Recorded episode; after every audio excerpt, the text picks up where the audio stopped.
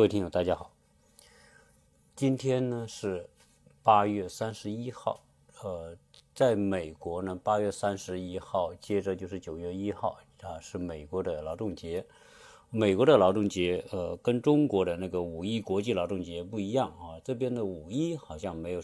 没有什么作为一个节日来做，它的劳动节就是在九月一号。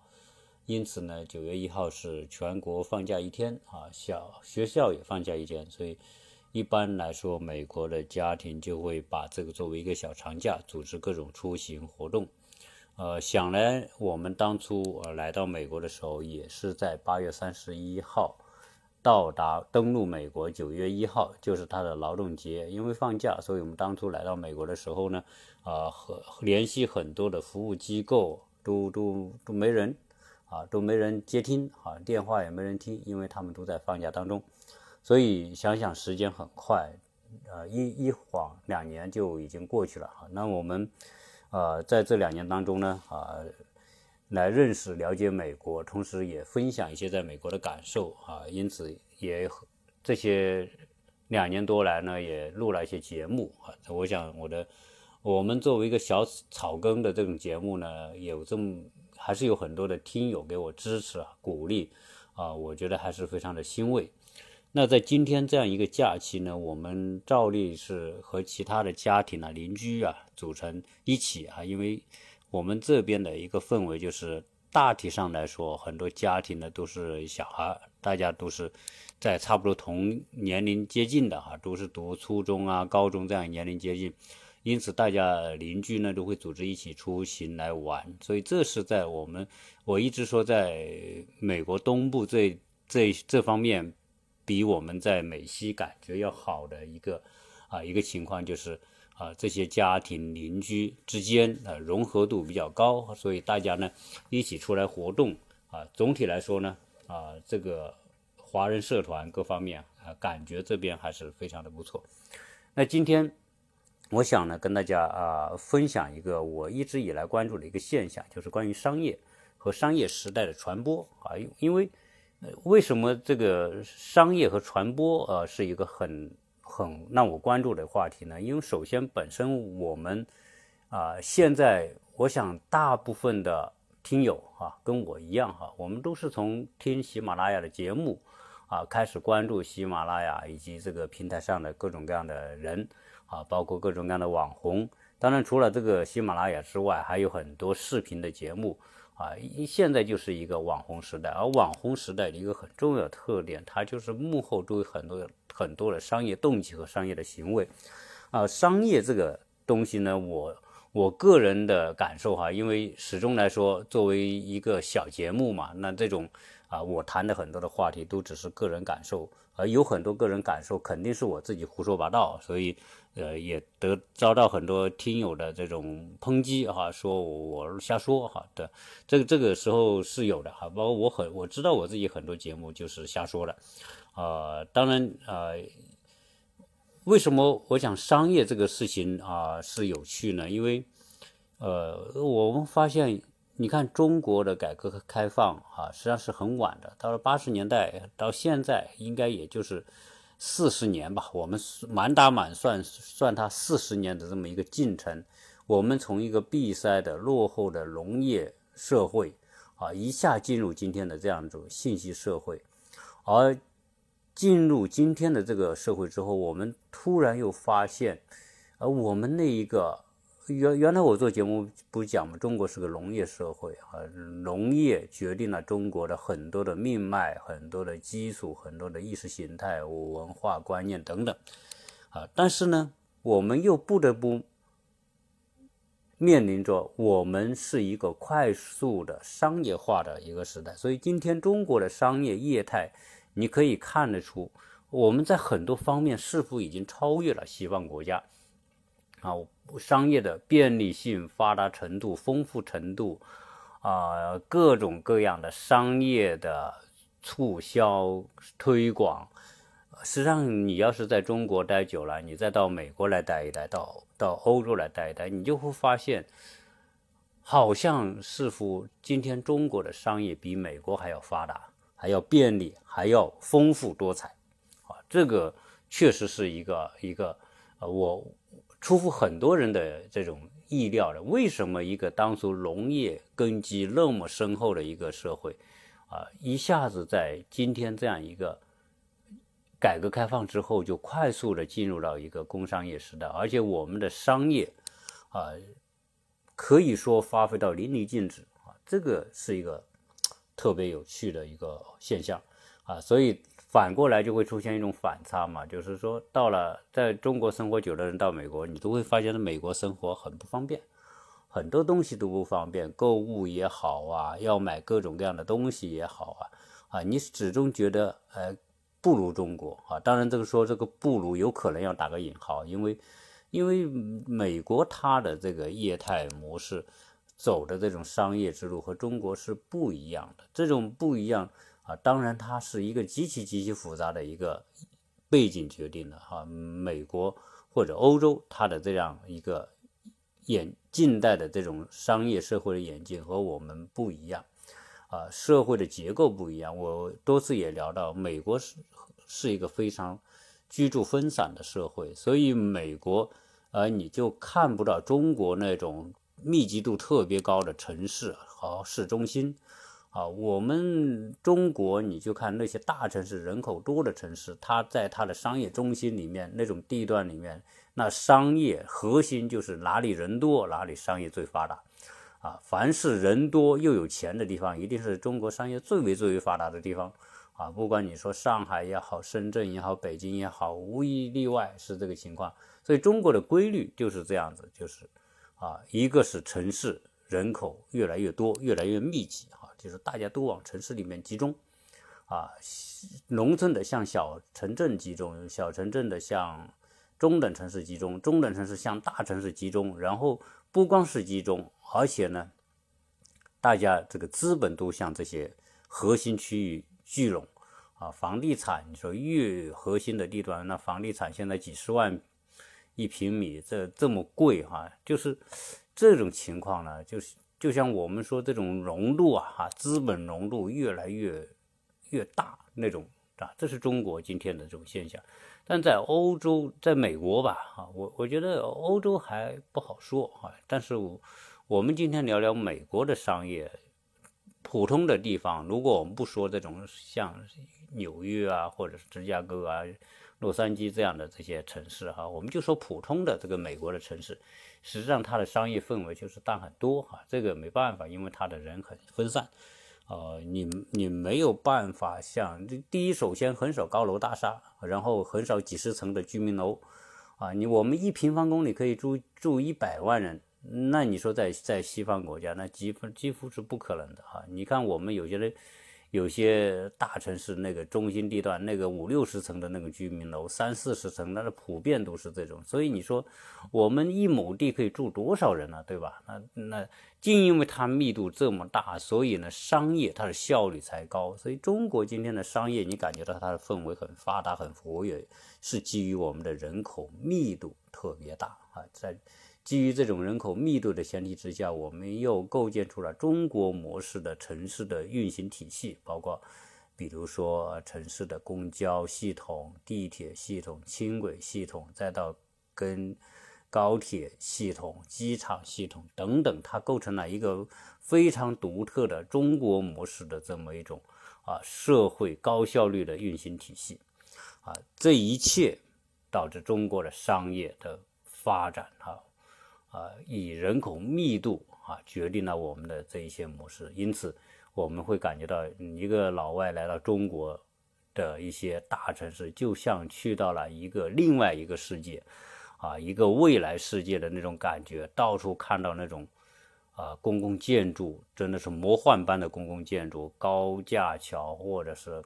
高速公路、高铁啊等等这一些机场啊哈。啊高铁站等等，在在美国几乎都看不到了哈，只有在中国可以看到，所以他们他们会感觉到非常的惊讶哈。那这个啊说这么多之后，就会说到哈，那今天啊，基于这种情况，美国由于它是分散的社会居住结构啊，这种城市空间布局的模式都是差不多的哈，基本上东部西部都是一样的，啊，密度都不是那么大，所以呢，商业它没有办法形成类似于中国那样的商业的业态，啊，那么集中的店铺，那么多的这种饭店，一条街美食一条街，随处都可以看得到，啊，所以中国的。变化之快，在全世界一定是数一数二的，没有第二个国家像中国变化这么快。好，这些是算是老调吧，啊，那么我们讲讲这个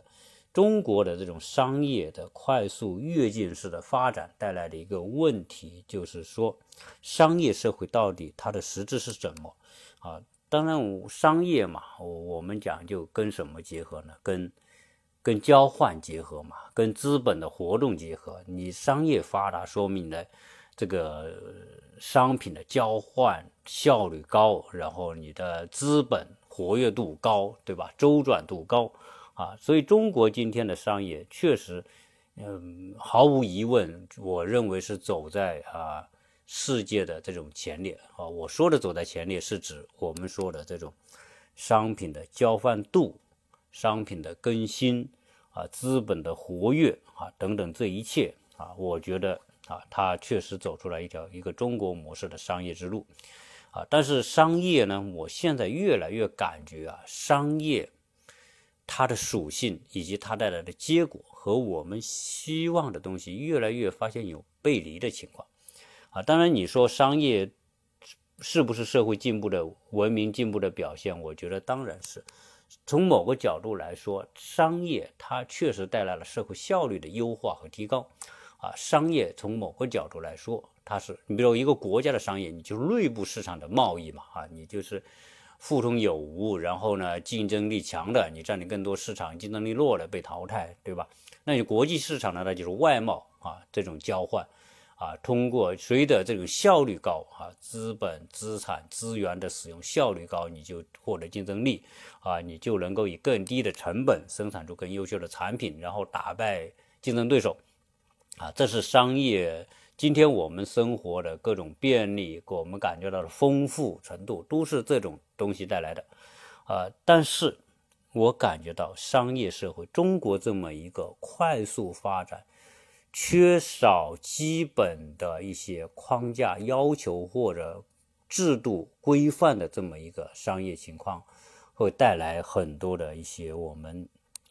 不希望看到的现象啊。这种现象呢，你比如说，啊，我们这个社会里面的各种假象啊特别多。什么叫假象呢？就是说，我们啊很多时候啊，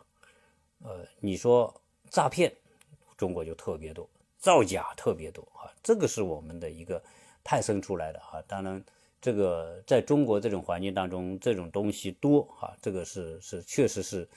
让我们防防不胜防啊。今天，所以今天我发现，似乎商业走向了另外一个路，就是商业首先是研究研究人性啊，我们各种各样的商业机构啊，对人性的研究很透。原来是西方国家研究人性，那我们中国国内现在也一样，研究人性之后呢，挖掘你的需求，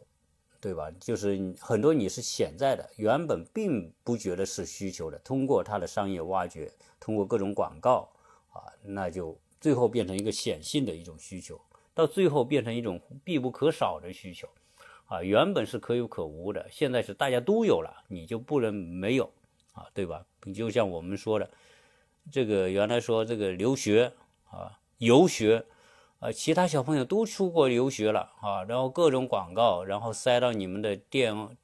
手机、电脑里面，都看到各种各样的广告，那发现大家都去了啊，你不去就不行啊。原本你说游学算什么需求啊？这这完全就是一个旅游的一部分嘛，可去可不去嘛。到最后变成家长说：“哎呦，但孩子的。”班上的同学们都去了，结果呢，只有剩下少数几个没去的，就被班上同学瞧不起啊，觉得你家不行啊，或者你家没钱啊，没，总之吧，就是变成一种，好，大家都变成不得不去这种情况。那我们说这个，呃，还有很多吧，就是类似这样的，呃，商业的这种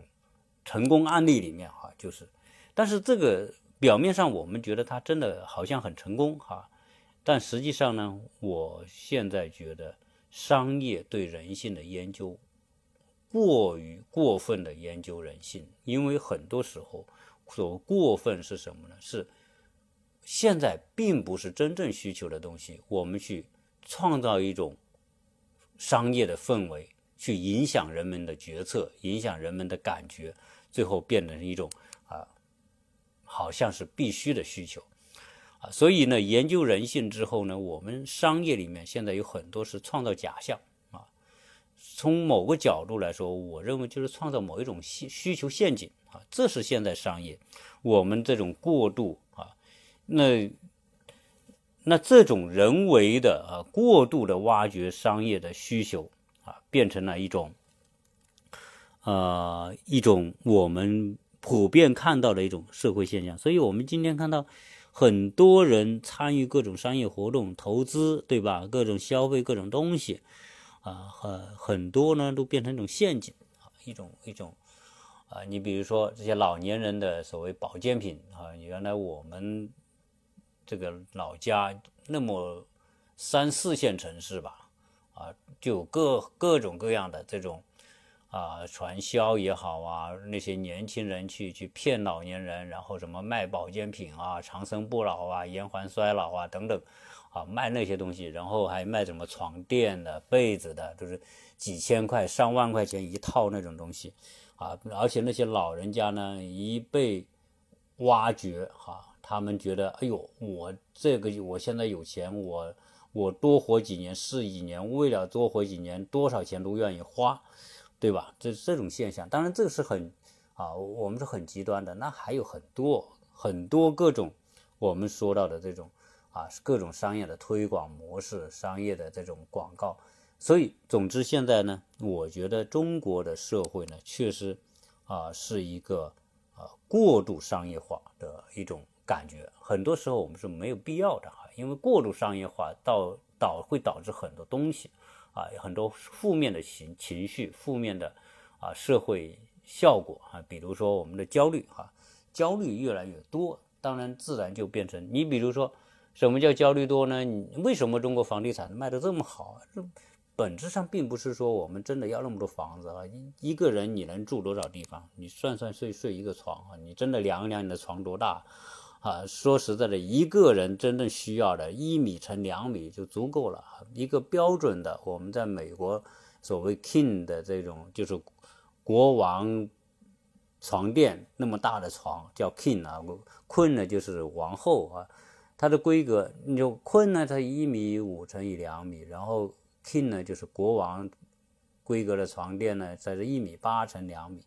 啊，大一点的最多两米乘两米了不起，你一个人人均就是一米乘两米，这是你睡觉的地方，然后你的那种啊居住空间呐，生活起居空间，事实上是不需要那么大的，对吧？但是呢，我们为什么这个房子卖那么好，卖那么多，好卖卖得出去？原因是，呃，我们的商业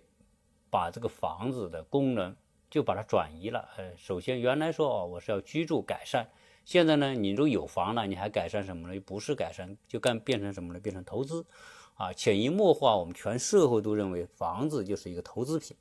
啊，既然是投资品，那我就买，根本就不是说买一套两套，我买十套都不嫌多啊，因为它是投资品嘛，它是资本的一种另外一种形式，啊，所以才导致说我们这个这个房地产的这种开发模式以及那种价格或这个这个。疯涨的这种模式，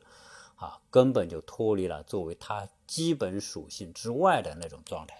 那很多人砸锅卖铁、借东借西，哈，去去买这个，去投资这些房子，本质上它都不是我们真正的需要，而它是种假象。某种假象就是说，买了房子就赚到钱，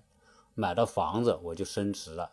总之，这种强烈的预期、强烈的商业氛围，导致很多人就就是。赴汤蹈火都要去买房子啊！日本曾经也是一样啊！日本在八九十年代啊，上世纪的八九十年代跟我们一样的疯狂，那个房子涨到天上去了啊！当到了后来九十年代开始，房地产泡沫破裂之后，日本房子一夜之间打回原形啊！到现在为止啊，由于这个人口的下降，所以美日本的房子就是一泻千里，啊，那很多的一些小城镇就开始这些建筑出现荒芜，没人住啊，因为人口老化，种种这种情况吧，啊，这就是我们说商业制造各种假象。那当然，我们说啊，这种情况很多了，你你随便看看我们生活方面，比如我们买多少套衣服，对吧？啊，我原来也说过一句得罪女同胞的话啊，我们女同胞的这个衣柜里面啊，永远都缺一件衣服，但是我们女同胞真的永远都不缺衣服，因为她的衣服很多的，呃，女同胞的这个衣服一年真的穿不到一次，那个衣柜塞得满满的，这个这个到底是实际是什么情况，对吧？我觉得啊，这个从某个角度来说，还是商业诱惑带来的。这种情况，好，这个我这个又又批判了一通这个关于过度商业化的这个情况啊，这个啊也有可能会得罪某些人啊，有不同的看法，反正我脸皮也厚了，无所谓啊啊，反正大家不同意归不同意，算是种探讨。然后我还想聊一个什么事呢？就是就是一直做喜马拉雅节目，实际上最早我们是听喜马拉雅节目，所以喜马拉雅呢是个特别特别好玩的平台哈，实际上谁都可以做。很多人呢，你就播几期内容往上一放哈，可能他就给你一个升一级到 level 一哈，然后什么什么是 level 二，前面都很容易升级，但但是到我现在到 level 九要升到 level 十，这可能就有点难哈，这个要付出更多的努力。但是呢，你会发现在这个喜马拉雅这个平台上，有很多的大网红啊、大咖，那个就是啊。他们这个这个这个在喜马拉雅也好，或者在一些国内的视频的那些频道也好，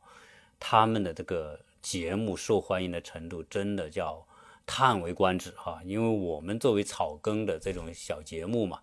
呃，基本上呢就是爬，慢慢爬啊。我们当然，因为我们心里期望值也低嘛，能够能够前进一点，能够有听。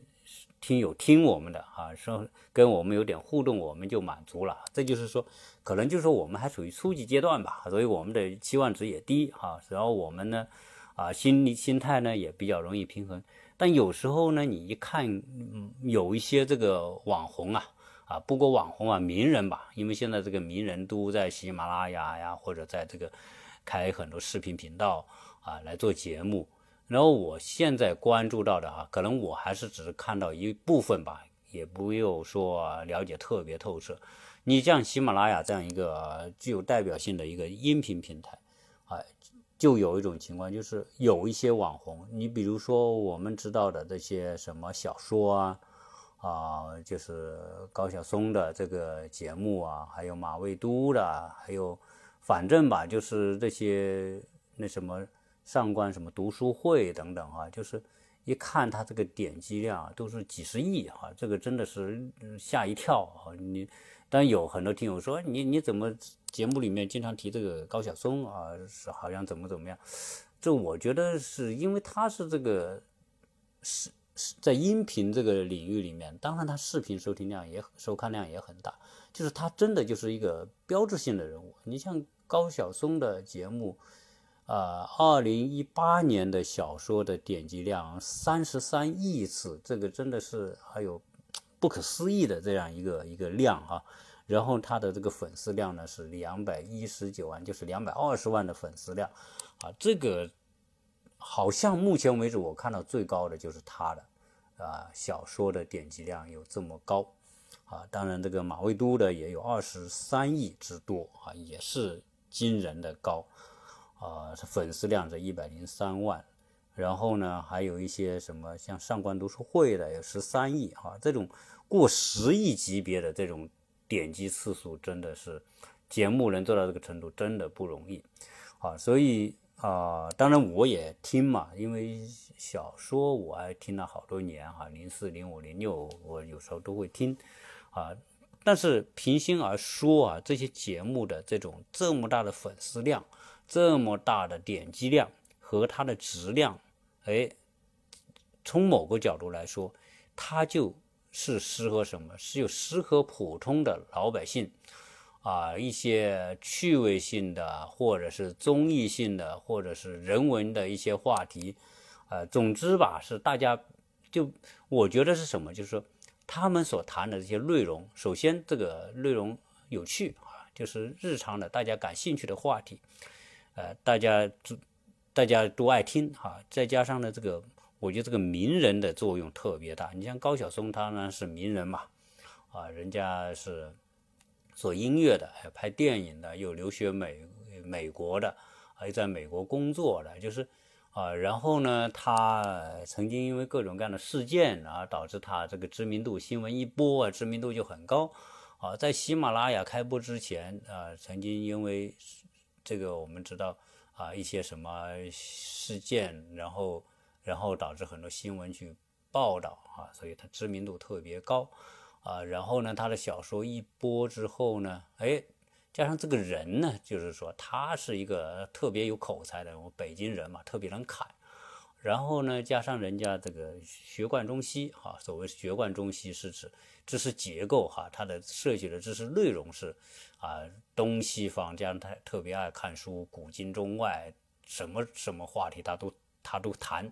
而且谈的特别好，所以呢特别通俗啊，因此呢他的这个点击量和和这个观看量特别大啊，这个啊我不知道有没有比他这个点击量更高的人的节目哈，到目前为止我不知道啊，但是我只是发现他的这个点击量是特别高，啊。我相信他这个点击量特别高，有一个很大的问题，就是说他就是针对普通老百姓，男女老幼都爱听啊啊，他就像一个通俗的一个这个通俗呃肥皂剧那种感觉吧啊，总之就是哎，大家老少皆宜啊，所以呢就这么大的这个量来啊，所以从某个角度来说啊，这几位大咖的节目啊，他。它实际上是特别，应该我觉得它是有幕后有很大的团队进行商业运作，啊，因为他们的广告收入一定是特别高的。你说一个什么汽车品牌要贴在他那里做广告，那那这个我相信这个广告这个收费都是非常非常贵的。反正有人气的项目嘛，那自然是广告是追着他跑啊，然后赞助他们到世界各地去做节目啊，啊，所以啊。但是呢，这些节目呢，因为过于通俗，就是一些知识性的吧，常识性的一些一些一些话题，啊，所以呢，他我觉得他们就是一些娱乐范畴的，属于娱乐范畴的一些话题。但是呢，同样在喜马拉雅平台，我也看到有一些有一些人做的节目就没什么人听。啊，那做的好的知识性层次比较高的，像东吴啊、东吴同学会这一类的哈，可能也有很多听友听了。因为我是还是听，呃，东吴的节目听的挺多的。那这个，呃，确实他们的知识结构层次呢，就相对来说更高一些哈。嗯，因为它不是纯通俗性的嘛，它是一些。啊，一些哲学、历史，或者是更更深一层的这种节目啊，也不错啊。像东吴也有几亿、两三亿的多少亿的点击量哈，也是做的相当的不错。但是呢，我发现一种现象，就是由于这个平台呀，它有没有商业运作，真的是有很大的差别啊。类似我刚才提到的这些节目。啊，因为后面有很大的商业团队来运作它的推广，它总之它有各种手段吧，让它的知名度一加上它的知名度那么高啊，你看很多人都是上在原来中央电视台做各种什么什么讲坛节目的这个主主讲人啊，所以呢，他们这个呃自然在开播的各种节目呢，就收听率就很高啊，点击率也很高。那有一些呢，因为我一直我听节目呢。我还是主要是看内容，知名度对我来说我根本不重要啊！我这些知名度很高的人节目我也听，你像这个小说这些节目我也听，啊，然后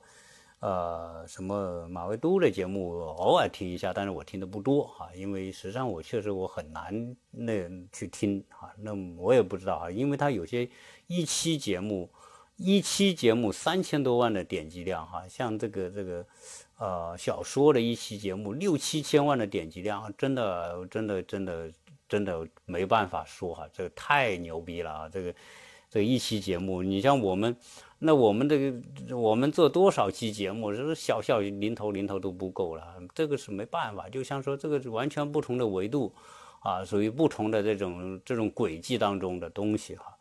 那但是呢，在这个喜马拉雅里面，因为我是注重内容哈，因为这个这些节目啊，本质上来说，除开名气之外哈，决定一切的就是内容。你内容好，自然有人持续听，有人转播分享；内容不好，那名气再大也没用啊。但是呢，我发现，在喜马拉雅里面，有一些名气不大。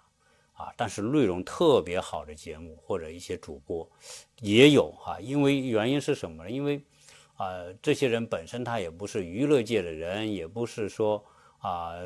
原来就很有名的什么演员呐、明星呐，或者各种各样的这种啊受社会关注的这些人啊。因为你看我哈，我原来啊有一个老师哈，虽然老师因为他也没上过我的课，但是我一直对他特别尊重。呃，曾经我们在长沙的时候，请过他到我们长沙来做过演讲，啊，你看这么一个人，啊，他姓王，叫王寿之，啊，如果大家在网上搜一搜他，哈，大家会说他还是一个在某一个专业领域里面是特别德高望重的人，啊，这个王寿之先生啊，是我特别敬重，也特别喜欢，因为他呢，他是在。啊，八十年代出国，从广州美院出国，然后到美国，啊，在宾夕法尼亚州立大学当老师，后来又到洛杉矶啊，帕萨迪纳艺术中心啊当教授，终身教授，呃，等等吧，就是他开创了这个现代设计史、现代这个艺术和设计史的这些。体系啊，写了很多的书啊，成为这个现代艺术啊理论的奠基人啊，这是一个特别有才学的人。所以有时候比较一下，你说啊啊小说的这个主播啊，当然也很有才学，人家这个啊古今中外的这个知识读了大量的书，所以融会贯通，因此讲东西讲出来也很很好听。这个王老师，这个王寿之先生，他也是一样的，他也学贯中西。从知识的内容和结构和高度来说，啊，如果我拿这个王寿之哈，是首先可能很多人真不知道这个人，这个人是谁根本不知道，啊，但我先抛开知名度不谈，因为知名度没法说嘛，因为人家在娱乐界出身的，我这一个在当老师出身的，啊，又没有接触娱乐，没有接触电影什么的，那当然是。除了一些专业领域的，比如说做设计领域的，哎，你又说了啊，王寿之先生啊，那他很多人知道。但除了这个领域呢，就没人知道他，啊，但是呢，就这么一个人，他的知识结构啊，他的经历，从某个角度来说，啊，他的这种实力吧。那我觉得也不会差到哪里去哈，就是和我们说的那几十亿点击量的这些主播啊，不会差到哪里去。因为如果你要听听他的节目，就会知道。但是呢，这位王先生、王老师哈，他我一直听他的节目，我也认为他很有才学，讲的也很好。但是特别奇怪，他的节目呢，就收听点击量一直不高啊。你看他做了很好的节目。可能也就是一两千的点击量啊，有的甚至可能还还不到。但是呢，这个这个老师呢，王老师这个人呢，又特别有意义。他很多年一直也在这个他的节目也上传在喜马拉雅上面，呃，但是呢，一直就是他就一直没有火，我就觉得特别的奇怪啊，特别奇怪。那你说这个东吴啊很火啊，东吴的相对论一个是梁冬吧，一个。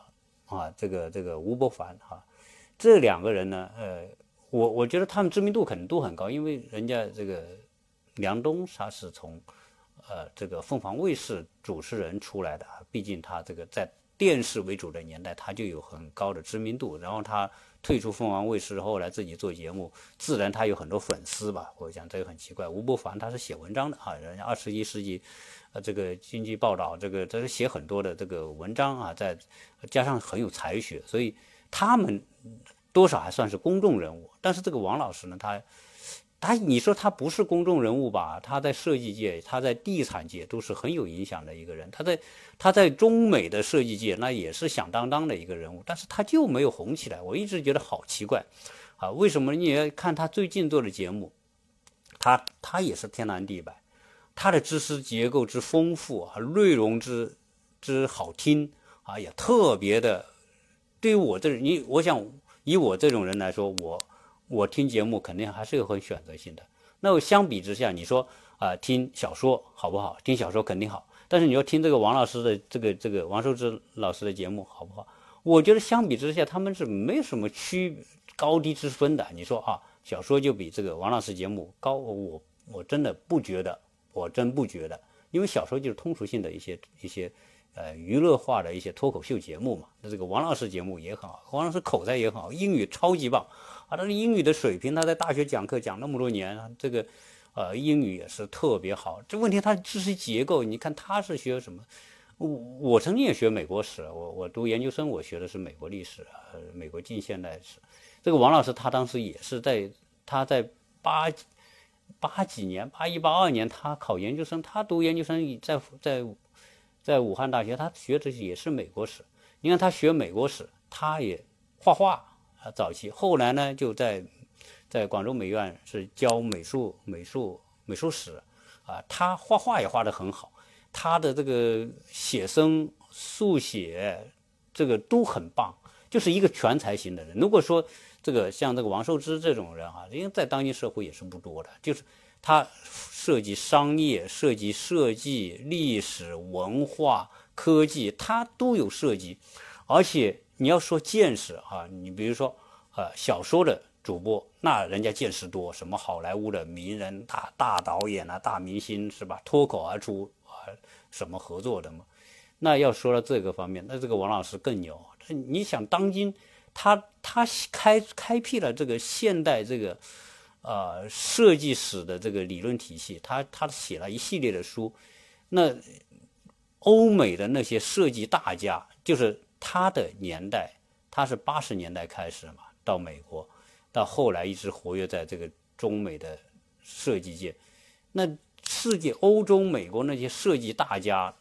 就是最牛逼的那些人，他都认识，有的也都是很好的朋友。他的见识之广，那也是绝对是不次于很多人的，哎。但是我说这么多，你看我我是很敬敬重他，我很敬佩他，所以我就觉得，就是觉得。喜马拉雅这样一个内容为王的时代，为什么它就不能红？一直是我一个很、很、很想知道的一个问题啊！如果有听友，呃，跟喜马拉雅有什么关联啊，有什么通道哎，我觉得我们应该推推它。或者，首先是我的听友哈，你如果有机会，你听听王寿之的节目，王三横一竖王寿是接受的受，知是知夫者也的知啊，王寿之他有一个叫受之有道的节目。啊，你在喜马拉雅搜王寿之就会搜到他的节目，他有些节目讲得很好啊。当然，他新闻时事这些他也谈过很多，呃，然后他也谈过很多主题性的话题，谈过日本文化，谈过呃这个什么现代的科技啊，谈过收藏，谈过美术史，谈过很多东西吧，包括他的这种行走世界的各种游记，谈了很多，呃，但是呢。可惜哈，他的那么好的节目，接触到的人还是太少，啊，这也是我讲这个商业社会啊，这个有很多时候呢，这个这个确实说酒香啊也怕巷子深，为什么呢？因为像王寿之这样，当然还有很多类似于王寿，我今天是拿这个王寿之节目这个做一个例子啊，就是这么优秀的这么优秀的这个主播，他的节目竟然听的人这么少啊，这是我觉得好奇怪。那还是因为什么？包装不够。说来说去就是大众知名度不够，包装不够，没有人来推。啊，实际上如果有人来推，我觉得他会成为一个非常有实力的一个，